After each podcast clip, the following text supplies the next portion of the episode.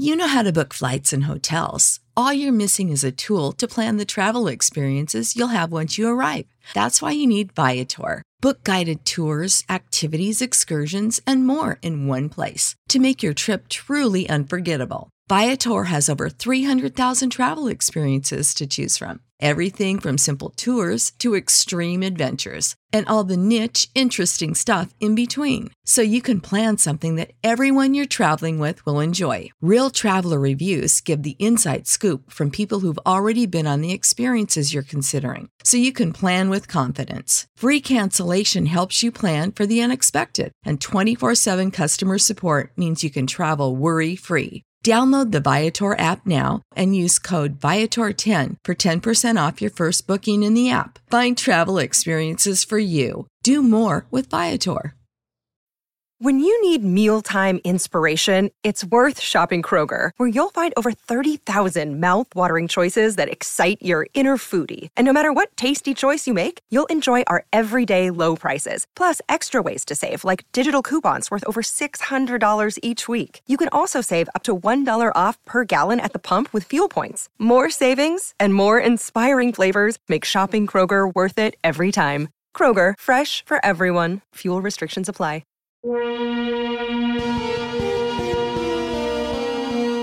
This is Wheel Bearings. I'm Dan Roth. And from Santa Clara, California, this is Sam Abuelsamid. I'm really sorry you had traveled to California in February, uh, March. Well, actually, it's not really much uh, better weather here than it was back in Michigan. I mean, it's been, you know, it's been in the 50s in Michigan through most of February anyway. So, yeah, uh, yeah. I mean, that's the one, the one little bit of solace I'll take from it is that uh, the weather for the rest of the globe has seemed rather temperate, but um, we'll we'll get to that. That's actually part of what we intend to talk about in some way. Yeah, kind of uh, this evening. But uh, let's start with what we're driving. And other than the airplane you flew out there, uh, not you personally, but you flew in out there. Um, I'm assuming that was something like an A320. Uh, no, 757. Delta runs uh, 757s between uh, uh, Detroit and uh, most of the West Coast cities uh, to LA and um, San Francisco. Huh.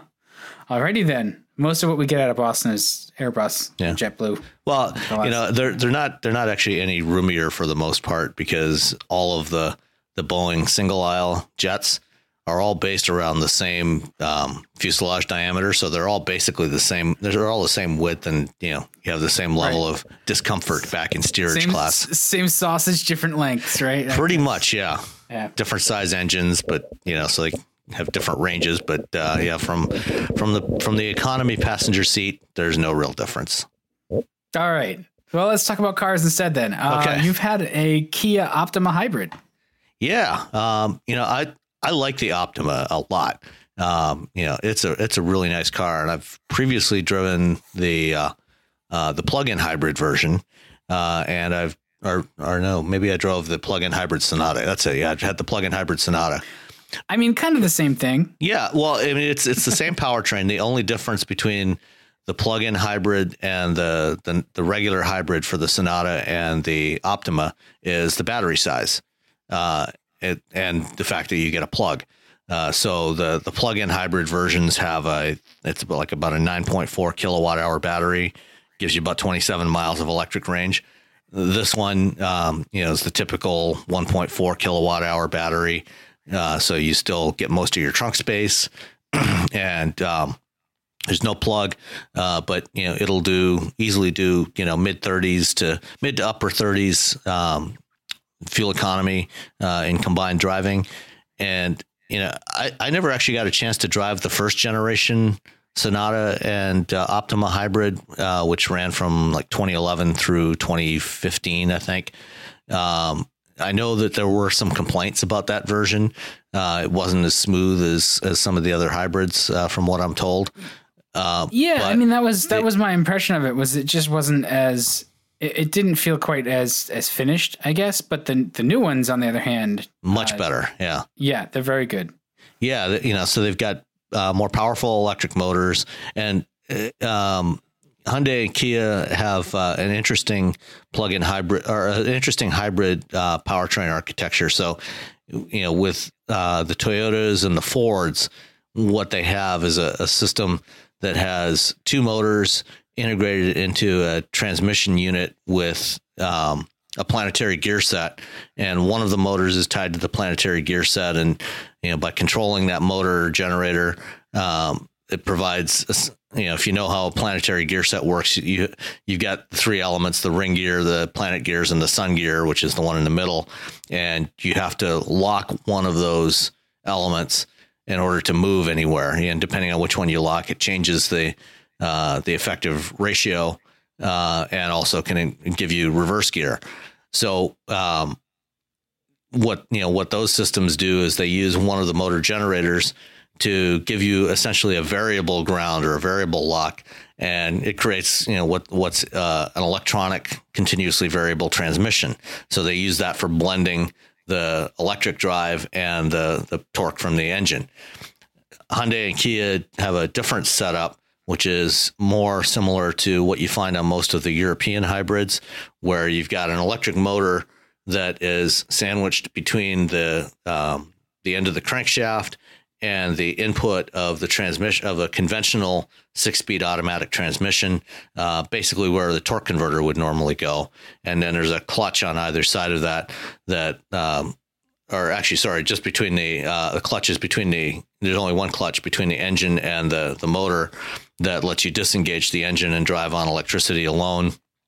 Uh, and then what they one thing that's interesting as well that uh, they do a little differently from most of the others. Most most hybrids use the electric drive motor uh, to actually do the start stop functionality, um, and Hyundai and Kia use a belted starter generator uh, to start and stop the engine so that it runs separately um, and can um, what that'll allow you to do is actually launch with electric drive and get going with the engine turned off, and then they separately launch the uh, the engine uh, using the belted starter generator, and then engage the cl- while the clutch is disengaged. And then they engage the clutch, and it, it's actually working really smoothly now uh, to give you really seamless performance. Um, yeah. So you don't well, get any I, of the jerking that you used to get on older hybrids.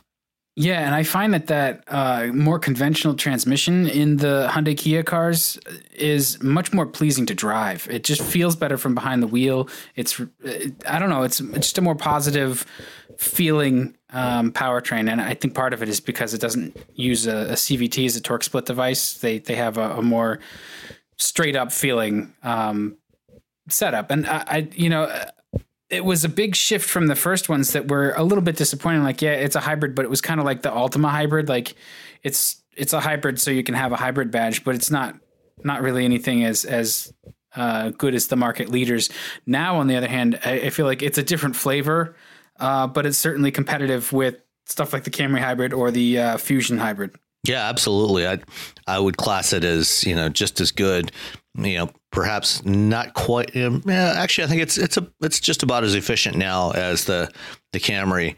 Um, you know, it used to be you know a few miles per gallon less, but it's you know it's it's really good. I I like it a lot. And then you know combine that with the Optima, which in itself is a really good midsize car. You know, I I I think it's one of the best looking cars in the segment. Um, but you know, I'm I'm quite partial to the current Kia design language, and uh, so I mean, it, it works for me. Uh, it's very roomy inside, um, as is the Sonata, which it shares its platform with. Uh, so you know, there's there's a lot to like about this car.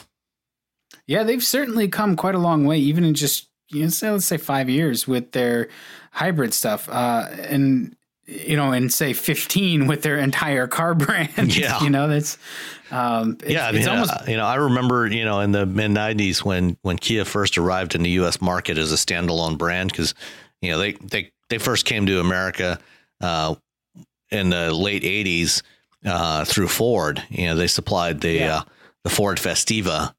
Um, and which was a and it's then, a Mazda wasn't that like a Mazda 121 or something? Uh, yeah, it was based on the Mazda 121, um, but not built quite as well as a Mazda. Um, and and then the when when that one ran its course, they replaced it with the Ford Aspire, which was the next generation Mazda 121, which and, we called the Expire. Yeah, or or you know the the the car for people who someday aspire to own a real car. Yes, um, there's so, that.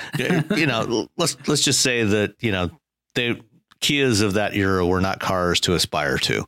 Um, but you know that they learned they oh, learned oh, volume manufacturing. You know, yeah. Um, I, I don't know if they. I mean, we'll get a little off track here, but I don't know if they were building from knockdowns or if they were you know putting up whole production lines. I have no. They had they, they were doing full production lines. You know, so they they essentially had the the design licensed from Mazda, um, and Ford was a was an investor. You know, I can't remember exactly how much of a stake they owned in Kia in those days, but they, you know, they went to Kia, and you know, at that time, uh, you know, they they needed some um, high mileage cars, cheap high mileage cars, in order to meet their cafe requirements, and you know, Kia was able to provide them with that. Huh. Sort of goes against the idea that uh, America's manufacturing sector was getting its lunch eaten by foreign automakers just because they wanted to infiltrate this market. Seems like there was one hand washing the other, saying, like, we'll give you some money, we'll teach you how to do this, you give us some cars yeah, we can't profitably build pretty much. Hmm. Uh, yeah, like I mean, you know, and, and it, you know, in those days, you know, the Korean market was very different than it is today. Oh, um, yeah. Korean automakers or uh, auto workers were not getting paid nearly what they they got today. Um, you know, the quality of the vehicles was not nearly as good. You know, the, the, the Korean auto industry, you know, in those days was still relatively young. Uh, you know, as a as a standalone industry, and they had a lot to learn about being competitive in the global marketplace. And you know, certainly, you know, by the late '90s, um, you know, Kia had gone through bankruptcy, and uh, Hyundai had acquired a controlling stake in the company. You know, Daewoo, you know, had gone bankrupt, and GM essentially took them over. Um, and you know, even Hyundai barely survived. You know, and they, you know, they went through a lot of quality issues here in the U.S. Um, but they learned from that, and they got a, a lot better. And you know, they are you know easily fully competitive today in the segments they compete in. You know, the the one the one area where you know uh, Hyundai I think is struggling a little bit right now is just and not necessarily being in the in the segments that they need to be in. You know, as far as where the market is going. You know, in some of the um, the crossover. You know, some of the small crossover um, SUVs. They you know they need to get some additional product there to be competitive, but you know, as far as the products they're making are all really good, you know, good good value, good quality, and good performance. I mean, it's been breathtaking to watch if you actually just sit back and look at how quickly it's happened. Uh, and it's it's it's funny because uh, it's almost like a textbook example of some Marxist theory to get really geeky for a moment, um, where you know each each developed nation you, you develop your uh, industries, and you know the workers can only buy so much, and so that you're left with that surplus, and this the surplus has to go somewhere. So you find another nation to purchase your surplus, but in doing that, you wind up developing their economy, and then you know they wind up with a surplus, and so. like that's that's exactly what's going on you know like korea has certainly developed their economy over the last 20 years to the point where they're they're very competitive now and they're they're starting to becoming on par with with longer established uh, manufacturing powerhouses. So it's just it's interesting to watch and just think about and scratch our heads. And yeah, um, we are we are not the um, Econo Bearings uh, podcast, so I can't say I fully understand it, but um, it's it's again just a point of interest, I suppose. Uh, so what so about yeah. you? What do you got? Um, I have been driving the Fiat 500X Lounge all-wheel drive. Um, and I, I, like it quite I mean, I, I, find that to uh, be a, a particularly amusing. Like I find that to be such an amusing uh, trim level name for that vehicle because you know it's it's a small crossover, you know, and to call that a lounge, you know, just seems bizarre. Yeah, well, I mean, I think that fits in with Fiat's I don't know, their botched brand launch here, but they tried to have sort of what pop and lounge and just these fun brand names, almost a little mini esque in that in that sense. Um, lounge is like it's a trim level, I suppose, um, or like a package. I'm not. I I went to the website the other day and was playing around with the configurator, and it it was a little weird. Like, oh, add lounge to it, and you get all this stuff. Um, and that's really it's kind of what it is. It's like a customer preferred package that is kind of expensive. But I mean, I, I like it because it's a thirty three thousand dollar 500x. Mm-hmm. Uh, so I mean, I should like it at that point. It's it's filled up to the brim with options and uh, luxury features. Um, but at its core, you know, the 500x is a lot more charming than its most direct competitor, the the Mini Countryman. Um, and I think that's probably just because it's a bit more honest. You know, it's still got a bit of design flair for sure, but it's it's more confident, I guess, in its personality. If we're gonna start anthropomorphizing cars, um, you know, the Mini seems to always be a little bit more showy, a little more self-aware, like needs sort of constantly to be shouting like, "Look, I'm a Mini, I'm a Mini, I'm a Mini, I do these Mini things." Uh, with a 500X, definitely has some personality to its design, but at it, at its core, it's the the form doesn't get in the way of the function as much. Um, I, I guess is what I'm trying to say. Uh, and certainly with the 500X, like at $33,000, not a great deal. Uh, you're in pretty heavy uh, crossover territory there. Um, you know, it certainly has a style all its own, but you, you know, 33 large, you can buy a lot more functionality.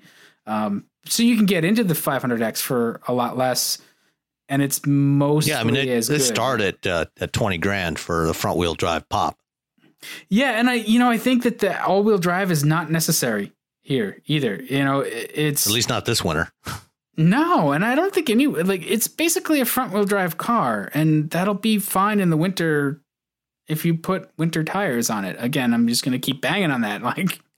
But uh, I, I didn't feel that it necessarily needed all wheel drive at all. And I think actually the all wheel drive system just adds a little bit of weight and a little bit of complexity. And I got this weird resonance from the I I presume it was the all wheel drive system. You know, it just started around 30 miles an hour, and it's just sort of like sounds like it, almost sounds like it hasn't shifted up yet. You know, uh, and you see you look at the tach, and you're like, mm, nope, we are not running the engine that fast. What is that hum? Huh, and that's, that's odd because when I when yeah. I drove one last summer, I did not notice that.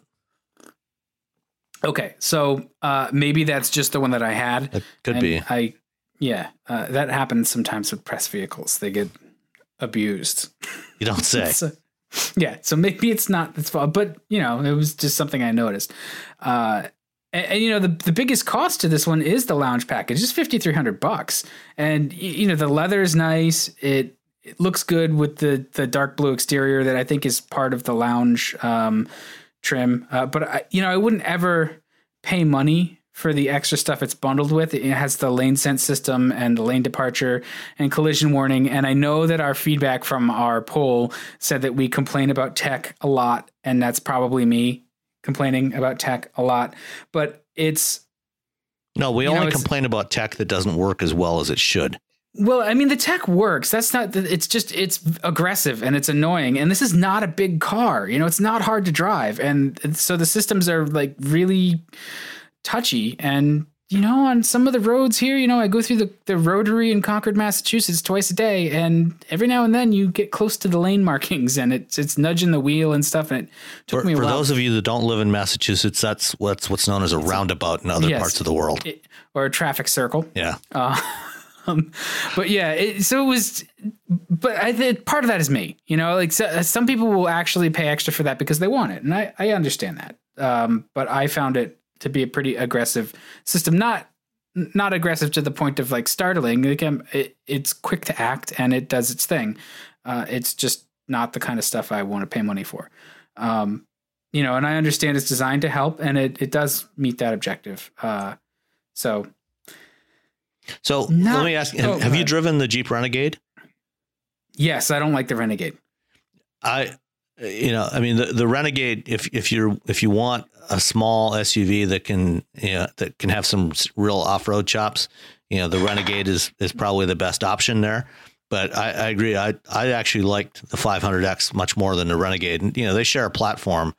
Um, you know, and the 500 is not going to have the kind of you know absolute off road capability that you're going to get with the Jeep. uh, at least with the Trailhawk version of the Renegade. but um, you know, I. I I actually found the the Fiat a lot more pleasant to drive, and I also like the way it looks better too, both inside Yeah, I- and outside. I completely agree with both of those. And you know, these are nobody's taking the Jeep off road either. You know, Oh, Like, that- this that's is true. Just Almost no that one. kind of car. Yeah. Um, so that's that's sort of a like yeah, all right, I guess it can do it, but you with the 500X with all-wheel drive is going to be more capable than most people are ever going to need. Uh, anyway, um, you know, the Jeep to me just seems uh, again, it's like overly cloying. It draws too much attention to itself, and it, it I don't. It just doesn't work as well for me. Um, you know, the the 500X is just a nice balanced package, and it you know, it, it does, it rides well. Uh, it's not too harsh. It's not too floaty. It handles pretty well. It, you know, weight transfer is well managed. So it's actually, you know, pretty fun to drive. Uh, this one had the 2.4 liter engine in it. So it was not the most efficient. Uh, if you really, if you want that, you go with the front wheel drive with the turbo and the stick. Um, but you know, the nine speed auto is okay here. Uh, there's not, there's not a problem, you know, pulling the uh, the steep overdrive with this engine on the highway. So I did actually manage to get about 70 miles an hour. It'll drop into ninth gear, especially if you do it manually. Um, and this this time around, this and the transmission didn't do. Uh, it, it shifted very smoothly. Sometimes in the past, I've gotten this transmission in a variety of different FCA vehicles, and there's been some some weird shifting behavior. Um, so I'm sure that there's been lots of software revisions. I've I've tried this transmission since Yeah, they know, they, was they the come pretty debut. regularly for that nine speed. Yeah. Um, and so they're figuring it out. Um, but yeah, it, it's a, it's a good car, you know, and it, if you want some personality in your car, it's just go with the front wheel drive one. And, you know, you don't really need to spring for the leather. Again, it, it's nice, but it's not, not really all that. I, I don't know. Like, I don't think it's all that necessary. yeah, the the one I drove, uh, I'm just I just looked up the review was uh, the trekking uh, with all wheel drive, and it came to uh, just shy of 29 grand with delivery. Uh, and you know, I I thought it had you know everything that it really needed. You know, and like I said, I I like I like the looks of it. I think it's it's a cute little vehicle. Uh, you know, and I you know as I described it, I, I thought it was the best of the best of the lot in the 500 family. Well, do you still feel that way now that the Compass is based on it too? Uh, well, I haven't driven the Compass yet, so I I, can't, I couldn't tell you. Uh, but I mean, I'm, I'm just of of the, the the different 500 variants. You know, the Yeah. ba- the regular 500, the 500L, um, and the the 500X. You know, I would I would take a 500X over either of the other two. Oh, isn't the 500L terrible? it's so Let's awful. I not even that. go there. like- it's like a refrigerator. I, I don't even know what they were thinking with that design, but I yeah yeah, I mean this this one, you know, they, they I think they really got the design right. Yeah. It, it has a you know a bit of a rake to its profile. It just it looks good without being overly cloying or anything. It's it, it's well done. Yeah, Um, and it's it's a decent it's a decent platform. Although, uh, you know, I there's certainly I I did notice that going in and out of the driveway, I could hear the the door seals oh really? Yeah, so, and sometimes I can, sometimes I can't. Not most cars will they'll flex a bit, just the the way I you know you get them wound up with a very slow sort of thing, and you can you can drive it up an apron with one corner, and you can you can twist up the chassis a bit on any car. Um, but this one I seem to notice a little bit of stuff shifting. But again, it's probably not the car's like endemic with the car. This is a vehicle that's been in the press fleet. It's probably been hammered upon. Somebody probably actually did try to take it off road. Yeah, you know what's weird is I, I've I've had a run of FCA vehicles uh, in pretty quick succession. Like even uh, this week, uh, they they swapped out the 500X for the Challenger GT because the last time I drove it, it was just at the launch event. So now I've got it for a week loan. Uh, I I really like a lot of what FCA has, Yeah, which I don't know. Uh, you know, I've I've I've enjoyed driving the vehicles. You know, based on you know some of the uh, the various quality survey results, I, I'm not so sure I'd actually enjoy owning one. Um, yeah, I, I, I hear that, but uh, the our Grand Cherokee's been pretty solid. You know, Yeah. it's got a couple of recalls, but it hasn't. You know, it hasn't had any bad behavior from any of those. It's just it's on. yeah, but I mean, which which car in recent years hasn't had a hasn't had a few recalls? yeah, I don't know. They all seem At least for Takata airbags, if nothing else.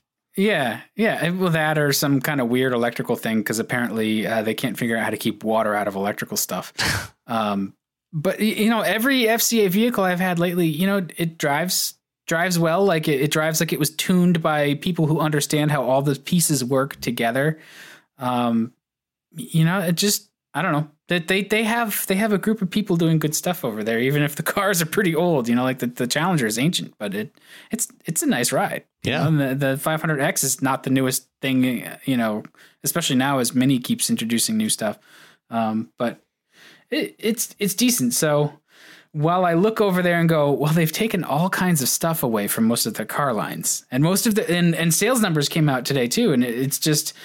eh, I don't know. Not everybody's doing all that well. I won't say that they're not doing all that well, but numbers are down actually this month. Uh, you know, kind of for all all automakers. And you look at at Chrysler, and it's like, well, you, each of their brands has like one product that carries most of the rest of the brand, except for Jeep. Jeep has a couple, but Yeah, I mean, you know, Jeep's got Wrangler and Cherokee and and Grand Cherokee.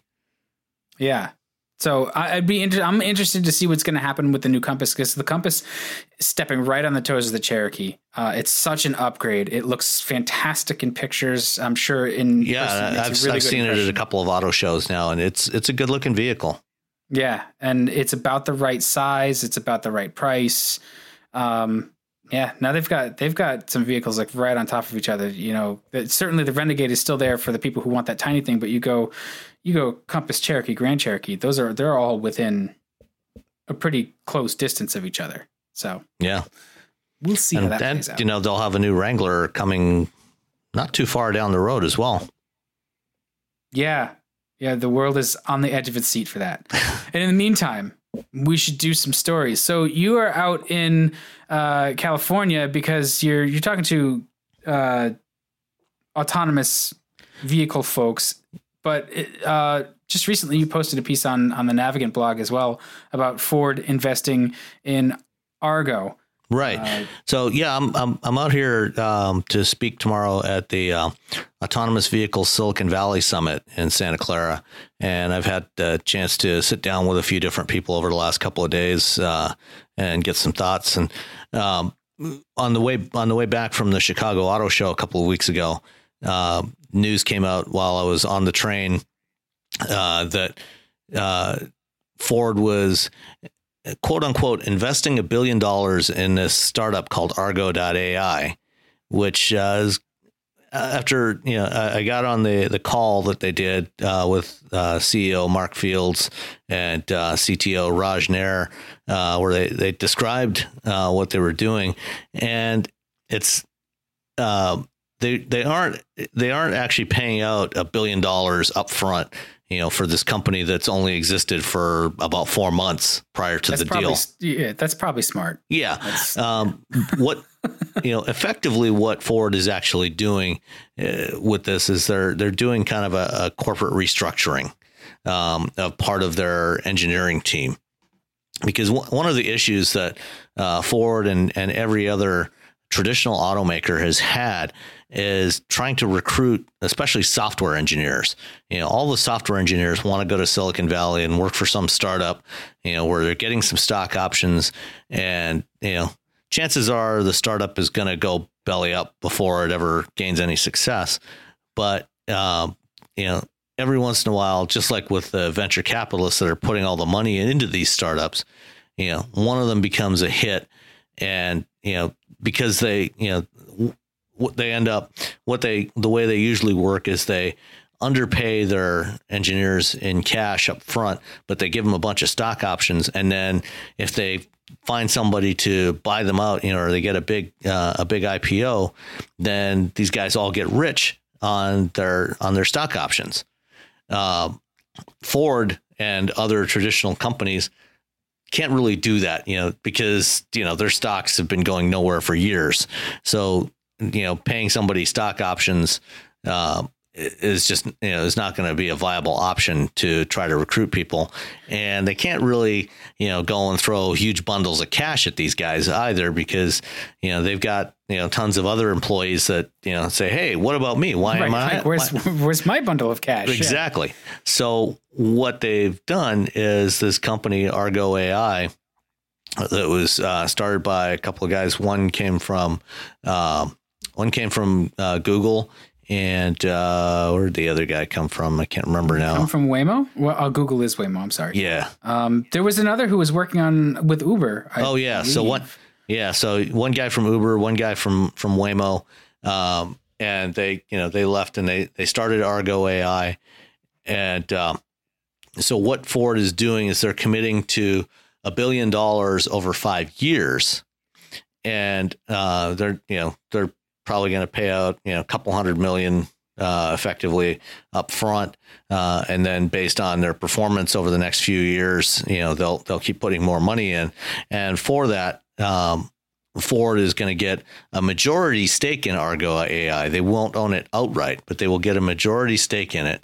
The founders, you know, obviously get a an equity share, and then they're setting aside a bunch of the stock in this company uh, to give stock options to the employees. And you know, since this company has only existed for a few months, what you know, and you know, the question was asked, why you know what what have these guys got you know since they you know just got started that is so important that you know uh, you need it for your autonomous system which that seems to already be working pretty well. Yeah, I mean that's that was my question too. Is like Ford's been working on this. They've they've got a car that's supposed to be in production in like four years, and so this is this almost like a a vote of no confidence in their internal team? Except for the fact that what they're doing is they're essentially transferring all of their internal team over to Argo AI, um, where they will continue doing the work that they're doing. And you know, in addition to their salaries, they'll get some stock options in Argo AI, and Good for them. And they also will have you know the Argo AI because they have the ability to pay stock options will be able to will hopefully have a better chance of recruiting you know some of these uh, engineers from Stanford and Carnegie Mellon and other places that would have otherwise be going to other Silicon Valley startups. Um, and you know bring those guys in to help the effort uh, so they're um, it's not so much that Argo has any particular technology that's of any value, but it's just a it's it's just a, a, corporate restructuring mechanism that'll that will hopefully help Ford to recruit some more engineers that they need to finish this project. Well, that has been an issue too. I mean, first of all, you've got the talent that they're highly sought after, and uh, they're kind of playing the lottery, right? With the the whole idea of like, well, okay, fine, I will, I'll take a little bit smaller salary, but this looks really promising, and I'm going to get a huge pile of stock options, and they've got venture capital, so at a certain point, they're going to float an IPO. I mean, look what Snap's doing today. Uh, you know, uh, at that a company point, that has has no profits and is valued is going to be valued at twenty four billion dollars tomorrow. Yeah, which is and it's the same as Uber. Like it's it's yeah. just a stupid amount of valuation for a company that does nothing. Um, but they have a platform and the platform is, you know, great. Fine, whatever. They they can say that they can monetize advertising and whatever. Uh, this is like this is actually developing a real product, and uh, you know you're not they're not they're not in the valley, so I feel like that's probably part of an issue. They're in Pittsburgh, so yeah. I mean. Although you know mo- most of the engineering team, you know the engineering team that's shifting over from Ford Engineering to Argo AI um, are going to stay in Dearborn. Well, and the thing that I noticed about it too was that Ford Ford is really good at, at being Ford. You know, they're really good at the car stuff. Um, what we've seen from some of these other companies that are trying to get into developing autonomous vehicles is that they're good at the autonomous stuff they're not good at the car stuff. And they've realized that. I mean that's why they're partnering now with all, all you know a bunch of manufacturers. But you know it, even with google developing their own cars it was like well that's they got a steep steep learning curve there. Right know, which like which kind of gets us into uh, you want to jump into the next story um, john mcelroy's column?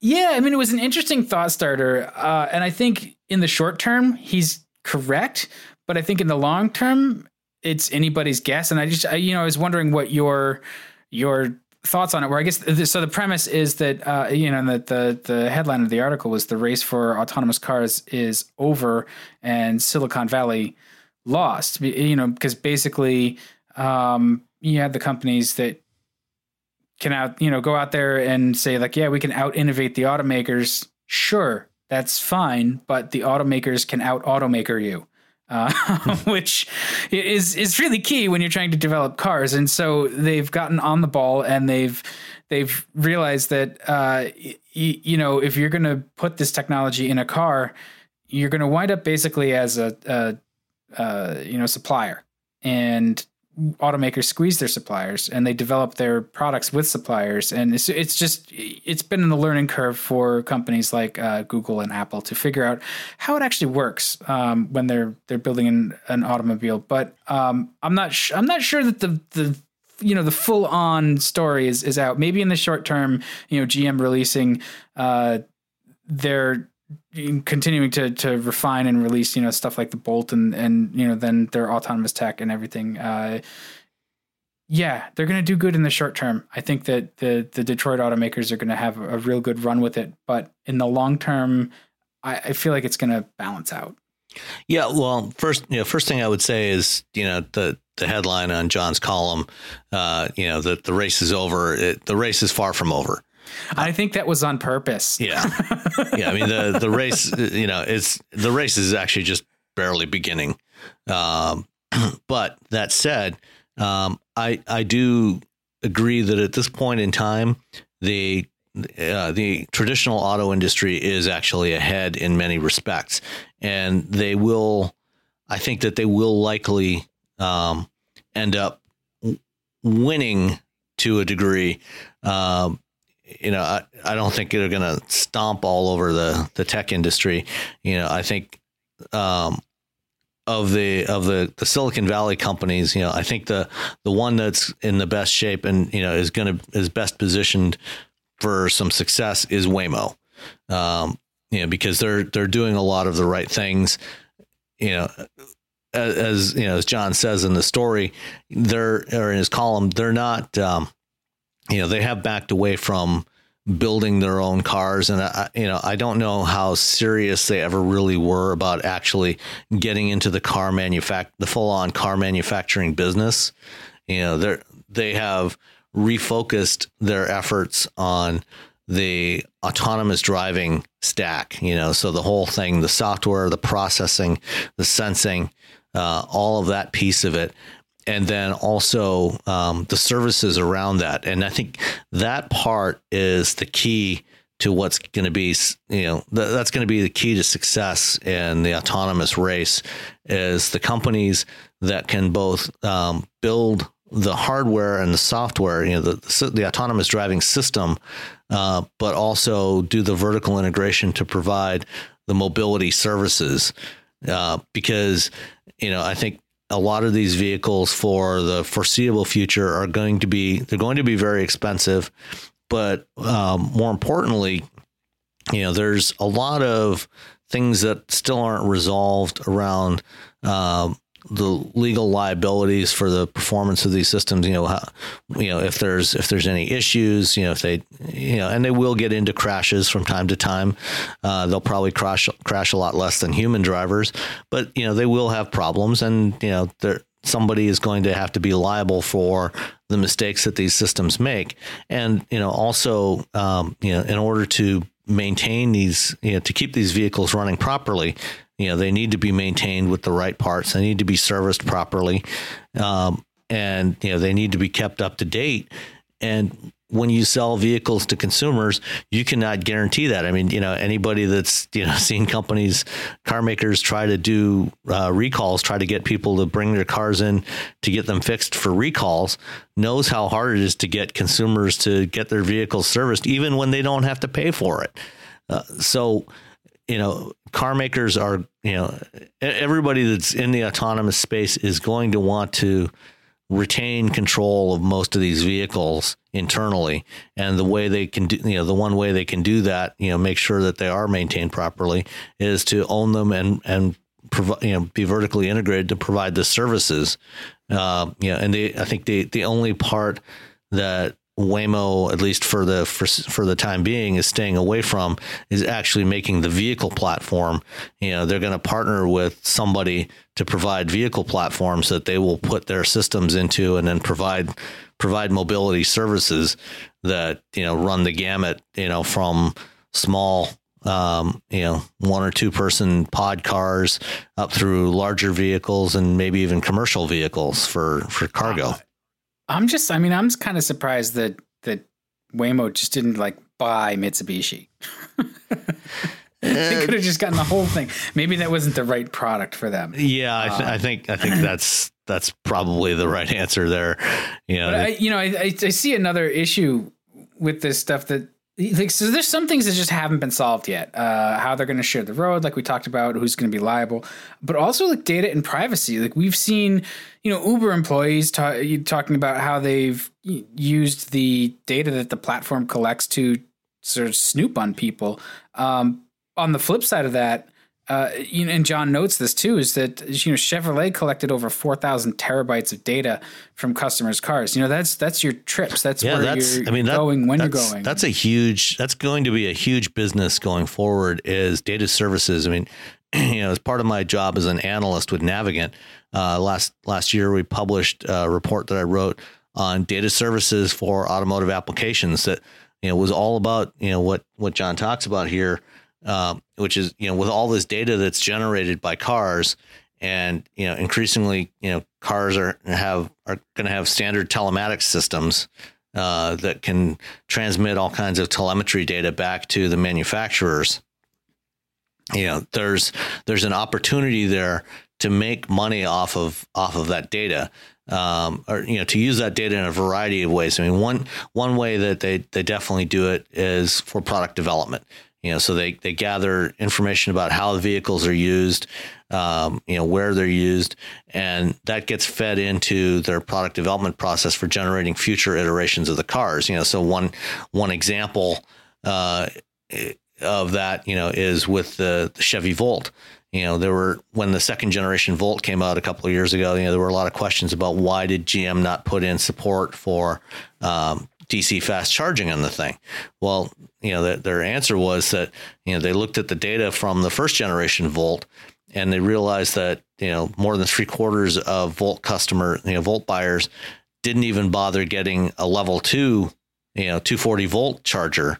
You know, they just used a 110 volt charger because, you know, with the size of the battery in there, they could charge it overnight. Yeah. And because it was a, a you know, plug in hybrid, uh, you know, they, they could drive it around as well. Uh, so they, they didn't need the 240 volt charging. So you know they they said, well, why should we why should we put that extra complexity and cost into the vehicle when people aren't going to use it anyway? Uh, and so that, I mean, that's a that's a perfect argument. Yeah, I mean, you know, and but you know that's that's the kind of argument that they could back up based on the, the, the telemetry data that they had from the vehicles, from the way customers use the vehicles. So there's all kinds of things like that. You know, and they're they're starting to do predictive diagnostics. Uh, you know, where based on you know data that's collected from millions of vehicles, they can they can see patterns that um, are precursors to various types of component or system failures. And so now, you know, they can monitor the telemetry data from vehicles and predict uh, when something uh, is going to fail before it does, and then provide an alert to the driver and say, hey, we see patterns of performance in the vehicle that indicate, you know, for example, your battery is going to need to be replaced in the next month or two uh, you know, would you like us to schedule a service appointment for you so you can get your battery replaced? And I can just imagine the usefulness of that kind of thing to an advertiser as well. Oh, oh, and absolutely. By the way, and uh, you know, you, you, send, know, you, you, you, send the person to to their local dealer, and right. you know, then you know the the GM gets a like an affiliate fee or a lead generation fee uh, when yeah. that customer goes into the dealer for for that service. I mean, it's it's creepy as hell, and it makes me glad that I have a dumb car. yeah. On the but, other hand, but, but look at it from look know. at it from the perspective of you know, would you rather get an alert a couple of weeks before your battery dies and needs to be replaced, and go in and fix it and get it get it repaired, or would you rather be stranded on the side of the road? So are we talking uh, Dan the anachronism or Dan putting himself in the shoes of the normal person? Uh, let's um, go with the latter, the the normal okay. person. Yes, I would. I, I, know what Dan the anachronism would say. Well, yeah, I, will get I'll get to that. But the the the average person isn't paying enough attention to the car. They probably wouldn't mind getting getting an, a note and and you know what? Hey, give them a ten percent discount on a battery. You know, yeah, and, you know, like I mean, the, those are the kinds of things they can do. You know, and then you know, GM gets a, a, a cut of the the um, the transaction. You know, same kind of thing. You know, Ford last year introduced FordPass. You know, and they're going to be providing all kinds of services through that. Uh, you know, one of the one of the things they're doing is parking. So they're working with parking providers so that uh, people using FordPass, when they need to find a parking space, they can you know, as more parking providers uh, keep track of, you know, where spaces are available, um, and do, doing partnerships with Ford, um, you know, you can use the FordPass app that's built into Sync, excuse me, to find where there's a parking lot or a garage with a, a, an available parking space, reserve that parking space, and pay for it, you know, before you even get there, you know, through through the car, and then you know they're not doing it yet, but you know, eventually, you know, Ford will get a cut of that. Or you know, usage-based insurance. You know, currently, you know, you go to your insurance company. You know, most insurance companies now will give you a little OBD2 dongle that you plug into your car to get a yep. discount on your insurance if you if you're a, a good driver. Well, if you've got the the telematics data, you don't need to plug in that dongle. You can just the insurance companies can just get that information directly from the manufacturers. Yeah, I mean, I'm surprised that. So I guess at this point, the insurance thing is you have to opt in, but I, I feel like at a certain point, there's going to be a clause in your insurance that just says, you know, uh, given your car's year, make, model, uh, you have to opt out, or we're going to go to the manufacturer, we're going to pay them the fee, and we're going to get well, your, and that's and that's one of the things when I onboard OBD information, you know. When I when I when I did the when I did the research for this report, uh, I talked to most of the manufacturers and all of them, and you know through the uh, Alliance of Automobile Manufacturers and the Global Association of Global Automakers, you know they've they've got a policy. Um, they've got privacy policies set up for vehicle data um, you know, and one of one of the things that pretty much all the manufacturers said was that the car owner, the vehicle owner, owns the data that's generated by the car. They the car makers consider themselves stewards of that data, and you know they you know as part that's, of your that's agreement. weird because they consider the, but they consider the software in the car or, or like you know right to that runs completely counter to right to repair. Well, that yeah, that's that's a different story. So you know, I mean, the data that's generated by the car is different from you know the software that's running on the car. Uh, you know, so they you know they want to control the software that's running on the car, but the data that's generated about your usage of the car, you own that data. Um, and before they can share it with third parties, you have to opt in. Um, now, consider, you know, go back to what I was saying earlier about mobility services operated by manufacturers that own these autonomous vehicles. Once we shift over to that environment of mobility services where you don't own a car anymore, you just, you know, pay for a subscription or pay per ride or per mile or however, you know, however the, the pricing models get worked out. Now the manufacturers own that data. Um, and so they can do whatever they want with it because they are the vehicle yeah. owners. I, I mean, I can see the upside for it. Um, you know, it, it, even with like if they're selling that insure that to something like an insurance company, well, the insurance company can, you know, if, if they're not getting personally, you know, it's almost like HIPAA.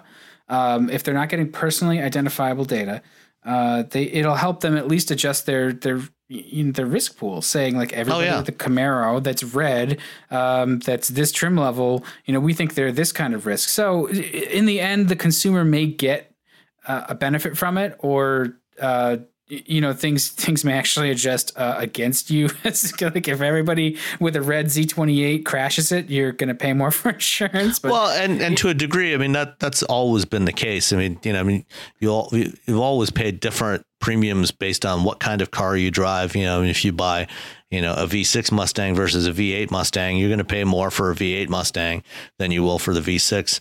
You know, or if you drive a Camaro you know, with a, a, manual transmission versus an automatic, you might pay more. So, I mean, it, it's they're, they're, part of the premium has always been based on the type of car you drive, as well as your own personal demographics and your own personal history. You know, and it's just now, you know, they can they have even more granularity because they can start to get data about specifically about what you do versus what the group that you fall into you know based on your your demographics and the type of vehicle you own, um, you know, would say would say to them. So if you've got someone yeah. who is a very careful driver of a Mustang GT, you know, or a Camaro SS, you know, they might get lower premiums than somebody, you know, who is, you know, drag racing from stoplight to stoplight in the same car. It'll be. I mean, it'll be interesting. It'll be interesting to see. I mean, I would like to see stuff get more integrated through the screens uh, that is are, are, in every car. You know, if we can start to um, streamline all of those different services and where you can update and pay for things, even if they could build in like, uh, you know, um, a transponder to each car for the the tolls, so you don't have to put something on the um, the windshield, and you can just link it up with your account through the screen and and, and yeah, I mean, and, and that's payments and stuff like that's, that. That's that's something you'll be able to do, you know, with with telematics, um, or or even potentially with uh, V2V systems, vehicle to vehicle communications, uh, or V to you know V to X, vehicle to external communications. Uh, you know that yeah. effectively becomes a transponder yeah. So, so it's it's coming. It'll be yeah, better. I mean, as much as I complain about. You know, there's tens or hundreds of billions of dollars in potential revenue for the manufacturers, and and not just for the manufacturers, but for whoever is doing the providing the telematics services. You know, so you can have aftermarket services as well for con- cars that don't have it built in. You know, companies like Verizon and AT and T you know, are and and T-Mobile are offering aftermarket telematics systems that you can plug into your car and you know all of those can collect data that they can generate additional revenues off of. But particularly for the car makers you know they they you know they're, they're looking out you know and seeing a world you know where if everybody especially in cities you know if the majority of people are riding around in autonomous cars that they don't drive you know it's likely that we're going to see a, a decline in total vehicle sales you know starting you know by the by the late 2020s and at that point you know they need to get revenues somewhere else. So they're looking for these kinds of recurring revenue streams. Yeah they'll figure it out. Um, yeah. they, they're, they're getting there.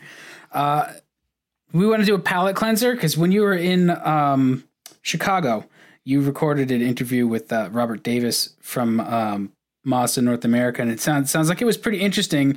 Uh, you guys talked a bunch of stuff like uh, Diesel Skyactiv and HCCI and autonomy and, and more. Um, so, and we have one more topic that we can tee up after that. It's, it's more of a rant than a topic. so, if we want to do a, a palate cleanser, we can listen to that interview and, and then come back. Anything you wanted to say before we, we go to it? No, let's just uh, play the interview. Uh, I think uh, you guys will find it interesting. Um, and then uh, at the end, we've also got uh, one reader question that we put off from, or listener question we put off from last week. Nice. All right. Uh, we'll go to that. We'll come back. All right. Robert, it's good to see you again. Yep.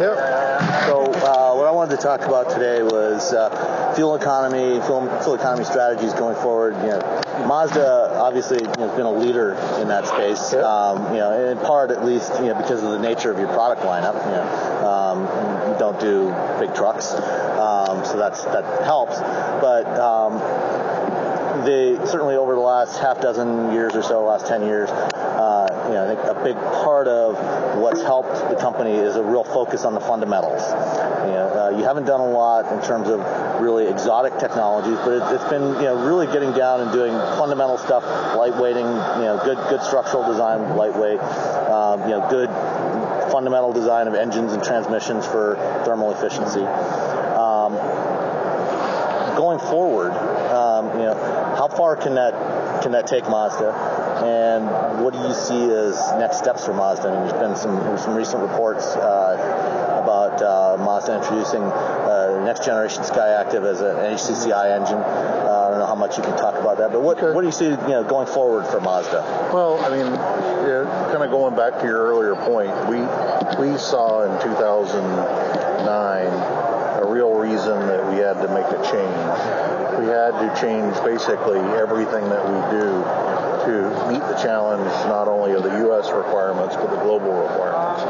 And that's where SkyActiv, just kind of a backstory, SkyActiv was developed from a kind of a terminology that we talked about the sky is the limit. And we were we told our uh, engineering and advanced product development people to, to quit quit saying or quit believing things like you you can't have high power and high fuel economy. You can't have very strong and very light. You know, there's there's conventional um, uh, contradictions that just need to be broken, and you need to think differently. So what they went about doing is creating a whole new generation of cars, and that's the cars that are around here now, what we call the sixth generation of cars, that are developed differently, manufactured differently, and retailed and marketed differently. And that's where we've gotten to be where we're the, the best fuel economy in the U.S. four years in a row, with five in the bag, and I would probably say six is going to be pretty easy to predict too. So all that was built around before you go to electrification, before you add the gizmos and the and the sophisticated things, get the base get the base done right first. So get the gasoline or diesel, manual or automatic transmission, along with the whole the development of the vehicle done right the first time. Then when you add electrification or any options to it, it'll improve it even that much more. So that's where we're at. And that's where we uh, will then take the next step to our second generation of SkyActiv vehicles. We can't talk that much about it. We'll be talking in a lot more detail with you guys this summer about it as we approach um, the first kind of introductions of our uh, seventh generation products. But, but basically, it it's continues on that because we believe strongly the environment and CO2 and all the things, safety, environment, CO2, corporate compliance, sh- shouldn't be a single vehicle. So it shouldn't be that that Model Z over there with a hybrid. It should be all the vehicles. And if you look at our full product lineup in America, all of them are, I think I'm safe to say they're all in the top three in fuel economy. So it's not about having, hey, Jeremy, you've got extra income, so therefore you're allowed to buy a hybrid Camry. No, every Mazda 6 is fuel efficient. Every Mazda 6 executes at a high level and is responsible. So the next generation of of technology for gasoline engines, and you asked a question, how much more do you think it's good? We think it's easily 30%. Out of the fundamental technologies?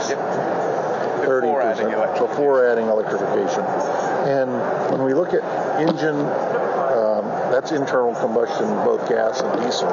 So we think there's that much opportunity left there. And this is where we've been talking to the regulators. We think in using Japan as an example.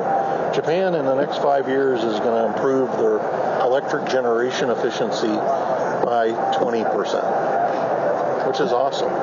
Unfortunately, all that 20% efficiency is going to get taken up in the transportation sector because the government's mandating electric vehicles.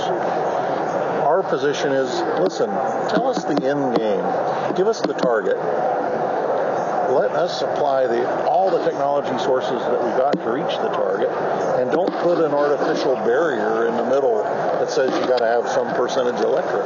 Because what no engineer has told me yet that he can't get to the number for California in 2025 with that he's got to have electric. I don't know what I don't know yet. In other words, so let the tech, let let the industry run with the technology. I mean, when Kennedy said we will send a man to the moon and back safely by the end of the decade, he didn't say, "Oh yeah, you had to use a kerosene lantern and you know black powder." Right. He let the scientists Stay, find. stay, stay technology agnostic. Set, set set a goal that you want to get to, but don't don't prescribe how you get there. Right. And that's my big challenge with California is because I tell I tell them, listen, we breathe the same air as you. There's not car company air here and ARB air here, and we all remember from the 70s and in the San Fernando Valley. I remember as a kid flying into the airport and seeing the red brown air. So, so what you're trying to do, we're not against. Just quit messing in the middle. Give me, let me use every piece of technology I can to get to the end game. There's other people and other things that you can go regulate. You don't need to regulate this. Okay. We can get there. So, um, in terms of, you know, you talk about 30% you think you can still get out of internal combustion engines, you know, before you start getting into heavy electrification. Would that would that uh, include things like any, any sort of light electrification? I mean, you already do the i-ELOOP, um, but you know, No, we think that's the base technology. So the light electrification is everything is additive. Okay. And at 30% improvement, that's that's well to wheel equivalent to electric today. okay, I mean, so it's hard to, you know, you can argue the EMPG whether it's right or not, but at 70 miles per gallon on a, on a conventional car that burns gasoline or diesel, that's pretty freaking darn good. Yeah. uh, so. How, how much of that 30% would depend on utilization of diesel as opposed to gas engines? Well, there's the studies I've seen from our engineering group shows that uh, conventional gasoline has more opportunity to grow than diesel, but they both still have uh, opportunity. And then what we're, you know, we're going to bring the diesel in the CX-5 this summer, and we still see opportunity in the U.S. I mean, we don't think the Volkswagen situation, as tragic as, as it is, has that much impact into the U.S. public.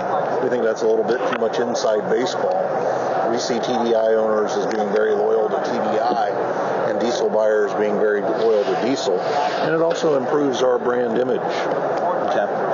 Um, do you, do you foresee um, expanding diesel availability, you know, perhaps to the CX-9 or to other models within your lineup? Well, I'll say not to the CX-9 because the CX-9 is too big for. We only have one diesel, 2.2 liter turbo diesel, and I can't. I can't. Uh, I can't uh, comment on other stuff. Sorry. Okay. Um, uh, as far as electrification, um, obviously, you know, your preference would be, uh, as you said, you know, for a technology agnostic approach uh, to meeting the standards. But uh, right now, that's not the, the reality. So you are going to have to do some electrification. And um, do you do you see that, you know, for, for Mazda, you know, given the size, the volumes you have? Um, are you going to be able to do that with plug-in hybrids, or are you going to have to do battery electrics, or some combination of the two? Well, I I think the, the the solution will be a combination, and I just don't think anybody is going to be able to do it just one way. And and that always goes back to the the conversations we've all had. The, the answer to this is not one silver bullet, and that's what really frustrates us. A lot of the government agencies think that's just that battery electric hybrids are the, the silver bullet, and they're just not. You know? Right. You don't wipe away 110 years worth of uh, industry in, in one swell swoop and say, okay, everybody, it's now time for battery electric. And what we were just talking about is you forget the other infrastructure that's got to happen. The electricity doesn't just come out the wall, right? It's, uh, you know, we all just think that. We've been conditioned to that. But where we live, we get notifications on our cell phone to turn off your air conditioner when it's 105 degrees because they don't have enough generating power. So I don't know that the it's fully been worked through on how if if the public and the OEMs made it to the 15% penetration or exceeded it by 2025, where's the power? Right.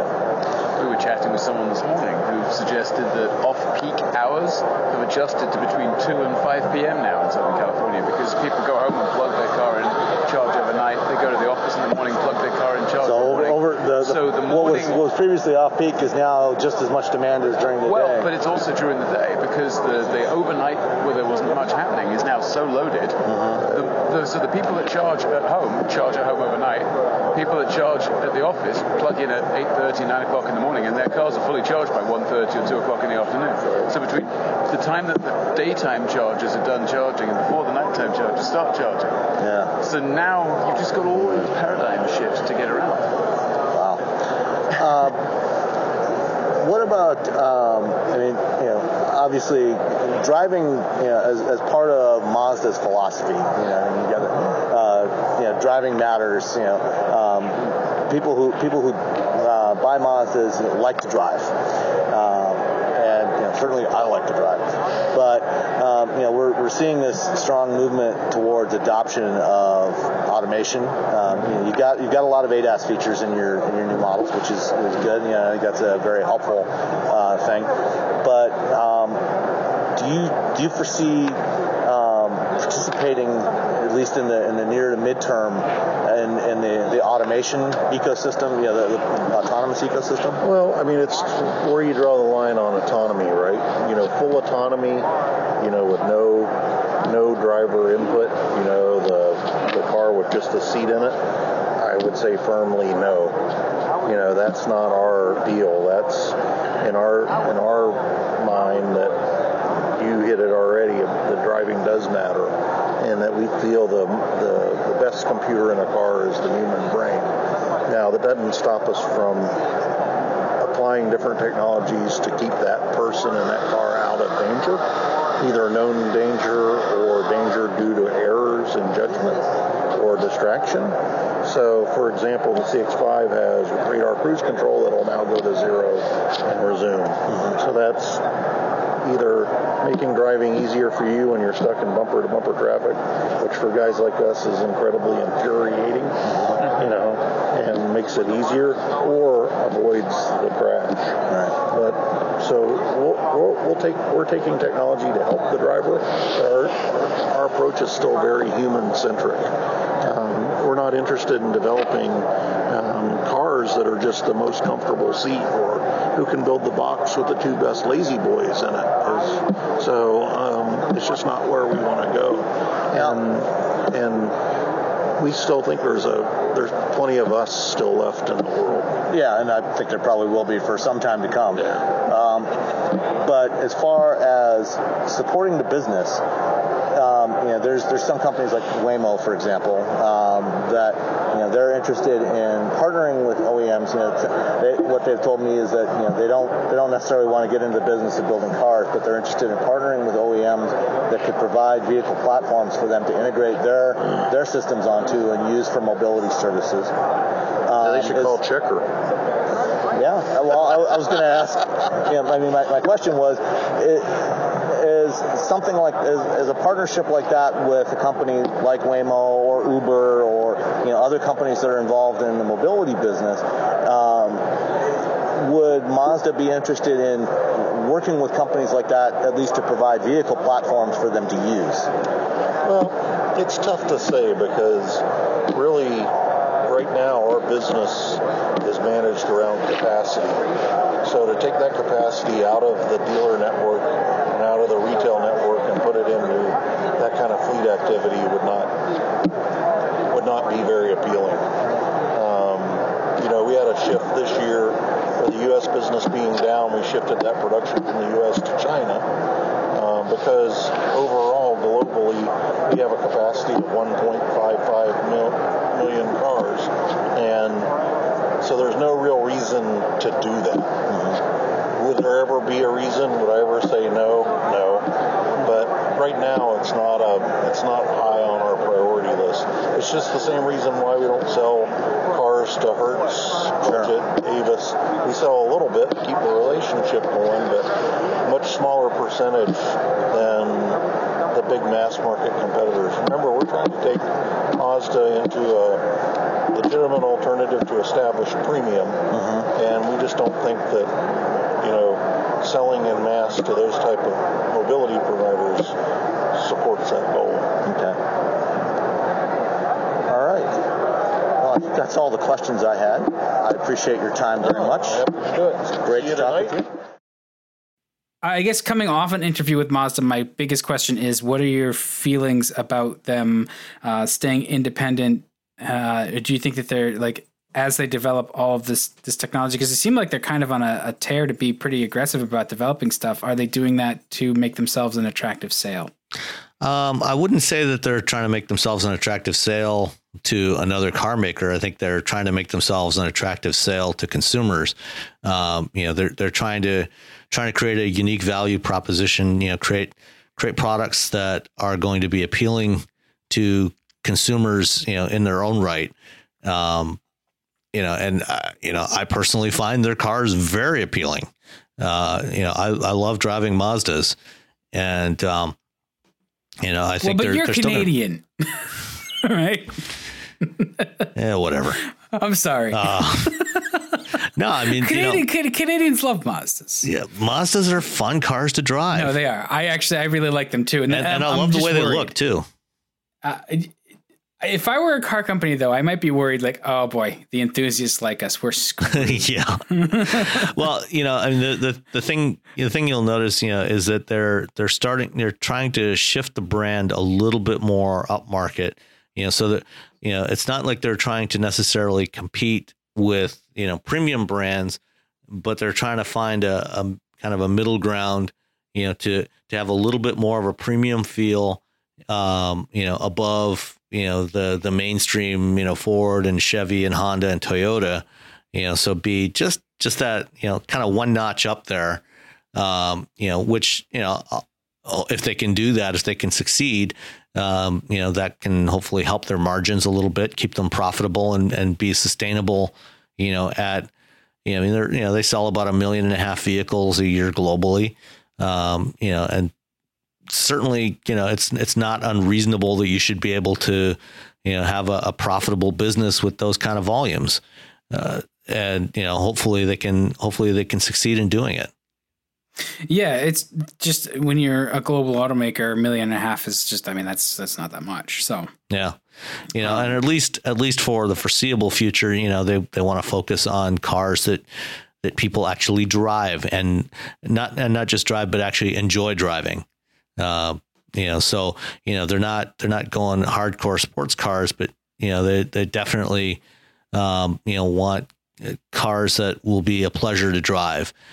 And you know it, it's interesting. You know the the tagline you find. You know when you when you look at new Mazdas. You know on the license plate frames. You know it says it's it's not they're not using the zoom zoom anymore. It's driving matters. Hmm. So well, I'll agree. They make cars that are nice to drive. The the new CX9 is, is pretty spiffy. They're and, and you know they're nice to be in. You know, really yeah. really good feeling interiors, well laid out. You know, if they would just add Android Auto, be perfect. Um, sure that that's probably for next year. So yeah, they'll have it eventually. I mean, you know they're going to have it at some point. Uh, all right. So the last thing I wanted to get to before we get to the listener email that we skipped last week was um, just I wanted to revisit my feeling that we should at least be acting as if we're having an energy crisis. A, a, few episodes ago, I decided to put forth my crackpot theory that we should just have another energy crisis because, um, you know, energy's very cheap right now, and I feel like we're uh, we're not really paying attention to conserving, not necessarily just oil, but just developing a better way to to do things. There are alternatives anyway. Because you know the truth is even if oil natural gas and other fuels are inexpensive and supply is abundant at the moment that doesn't mean we're not actually already in an energy crisis. It just may not be a, a constrained supply. Um, you know kind of what i'm getting at here is uh, permafrost is disappearing glaciers are melting. So I mean it's not permanent anymore Right, exactly. It like it was permanent for ten thousand years. So, so like, oh boy, yeah, it is an energy crisis. It's just not the energy crisis you may think. It's, you know, warming is pretty clearly going on. At least you know over the last however many years, we've got the data to back it up. We're you, we're recording the warmest years over the last three or four years on record. Um, and so don't confuse weather with climate either. You know, local effects of climate change are weather for sure. But those are those are like symptoms. So as the climate warms, we may actually have more ferocious winters where I get a lot more snow and I get nasty temperatures and stuff. But that's because the energy crisis we're facing is that we're, we're releasing long stored energy and carbon back into a system that is unstable by its nature and it's it's chaos. You know, weather uh, weather is na- it's it's it's a chaotic system. That's why they need to use supercomputers to model and predict. Is there's just too many variables and data points. You you can't you can't accurately model that. Um, so there's you, you know that's that's why forecasting is not totally accurate either. Um, so we're I feel like we're already in an energy crisis, and uh, this was sort of brought on because I read a uh, a new post at um, climatenews.org, um, and there was a piece of research by the Northwest Territories Geological Survey where they found 52,000 square miles in the Northwest Territories that are affected pretty drastically uh, by permafrost decay. So, um, yeah, I, I, don't know. know does, does, it seem like less of a crackpot theory now? no, I, hey, I, I never said it was a crackpot theory. Um, you know, and you know the thing about the that air, that region, you know, with the the permafrost, you know, it's it's an area that's been frozen since the last ice age, and you know, underneath all that ice, there you know there was a lot of decaying organic matter, you know, that was that was also frozen, you know, and that's all that's all carbon matter, and now that you know now that it's no longer sealed in by that ice, by that by that layer of ice, uh, you know, the decay has started again, which means that the carbon is, you know, more carbon is getting released into the atmosphere. Yeah, and the the the the thing, you know, I think the thing that we need to keep in mind is, um, you know, we're not destroying the Earth. You know, the Earth was here, has you know been here for four and a half billion years. It'll probably be here for you know another between another four and five billion years until um, you know, the uh, the sun runs out of fuel and expands into a, a red giant, um, you know, and swallows up the Earth. Um, There's a happy but, thought. Yeah, but you know, am I'm, I'm pretty sure that um, you know that neither of us are going to be around uh, at that point, and you know the the Earth will survive long after humans have gone extinct. You know, countless species have existed and and gone into extinction you know, in the last 4 billion years. And countless more will do the same going forward. And humans will probably be one of them. What, you know, but if we want to extend our time, you know, before our probable extinction event, um, you know, we, we need to be cognizant of what we're doing um, and not, you know, not take, uh, um, you know, not not take it for granted that uh, you know our actions have no consequences. You know, they they do have consequences, um, and you know, while while the Earth will will go on, you know, in some form, and it'll go through its own cycles. You know, we we need to to do things, you know, to minimize our our own impact on it, so that it remains habitable for our species for at least for the foreseeable future. Yeah, I mean, it's kind of like before we wipe ourselves off the planet, uh, you know save the planet really means just like save humanity. Yeah, you know, like yeah, the planet. Um, like I said, the planet, the planet will live until it's burned to cinders by the sun. Uh, but, yeah, and even know. then, it's just going to be a really hot rock. Yeah. Like, uh, and it, it's not just the Northwest Territories; like all across the Arctic, the same thing is going on with the the permafrost uh, thawing. And you and, know, I mean, so you the know, Arctic the, is, the Arctic sea, the Arctic Ocean, you know, is uh, you know, it's warming at twice the rate of the right. rest of the oceans. Yeah, and, and so what what does that mean though? You know, everything's really interconnected. So what that means is like a couple of degrees here and there may not seem like a big deal, but you've got all these interconnected systems, and it, that's a huge deal.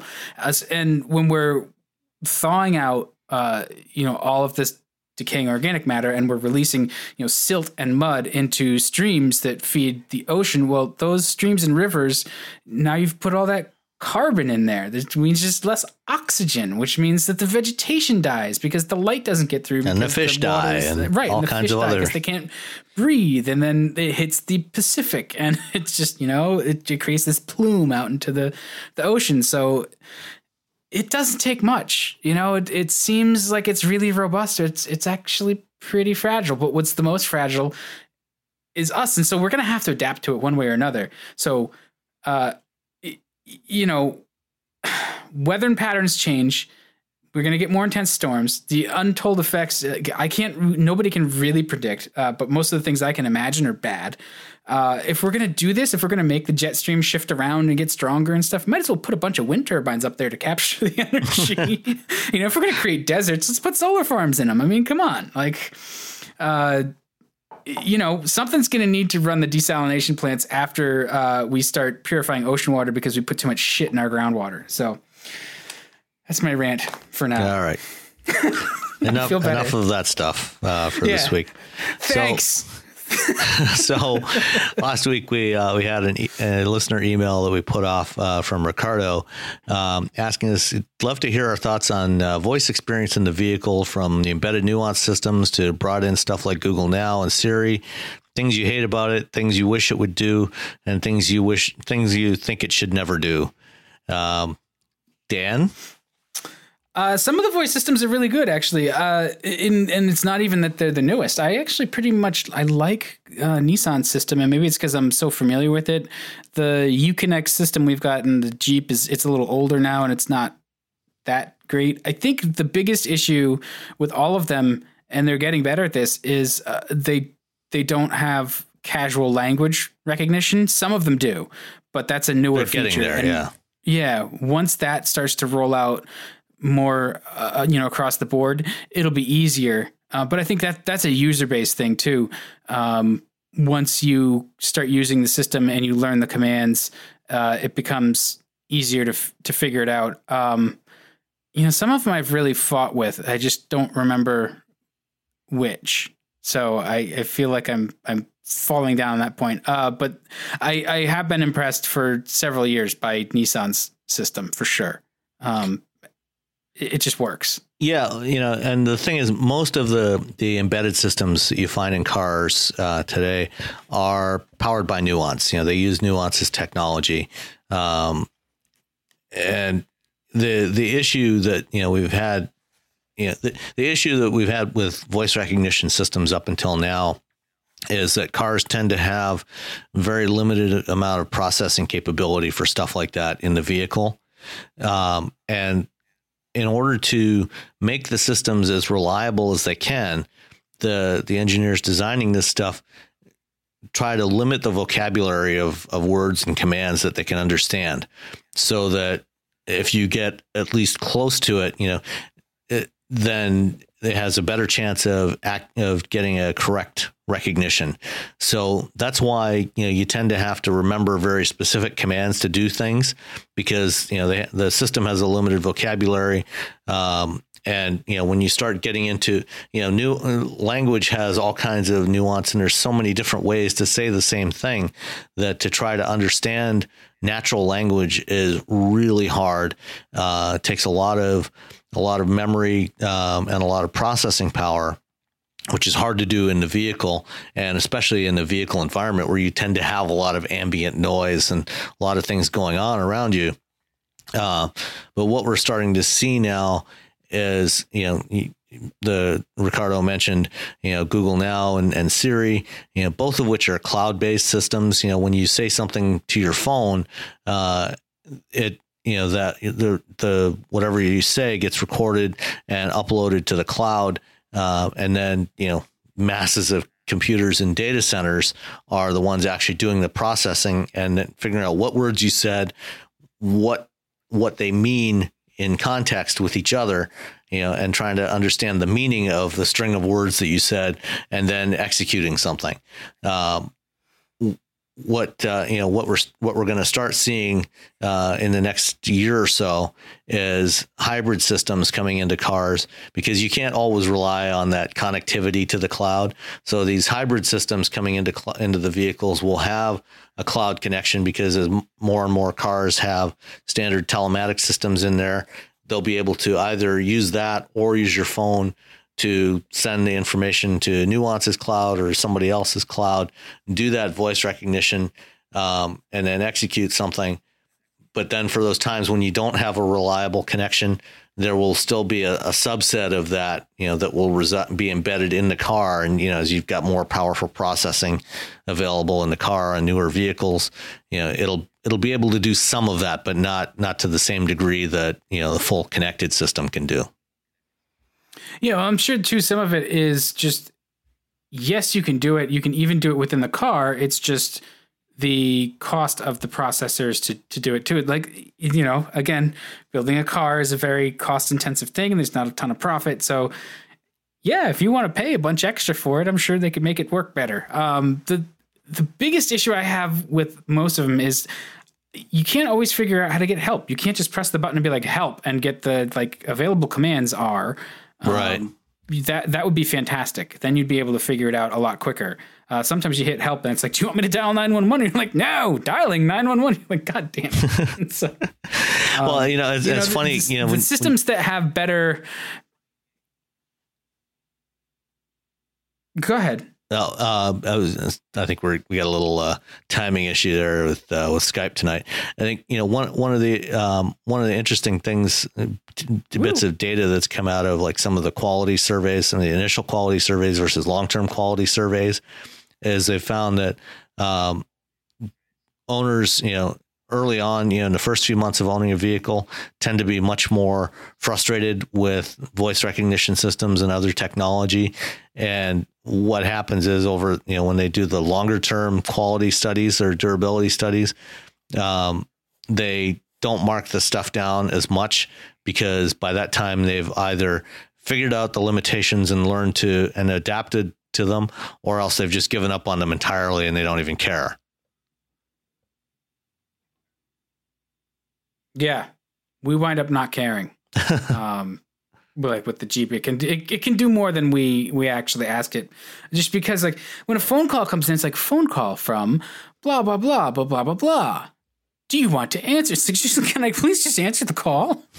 uh, you know, so it doesn't ring and then go to voicemail before I can answer it. So, yeah, yeah, they're figuring it out. It's getting better. All right. Anything else for tonight, or are we done? I think we're done, especially since we're suffering with some uh, hotel uh, internet speed issues. But uh, this is episode 16. We'll be back for episode uh, 17 next week. Thank you for the survey uh, results. That was uh, pretty interesting to read and to use to fine tune the podcast so that it meets with more approval. Um, so keep keep responses rolling in. Send us emails. find us on Facebook and Twitter and wheelbearings.media. You can that'll open the world to everything. If and if if you, if you like the show, please tell all your friends and uh, you know maybe uh, throw a review on iTunes or something. Even if you don't use iTunes, just go in there and, and uh, you know give us a five star review, and uh, hopefully you know more people will find us and uh, listen to us. Yeah, I mean, I'd I'd settle for a four star because I, you know, somebody no. wrote one of the comments on, was "Crazy Dan Roth makes me laugh." So I was like, "All right." Ah, okay. all right. We'll talk to you all next week.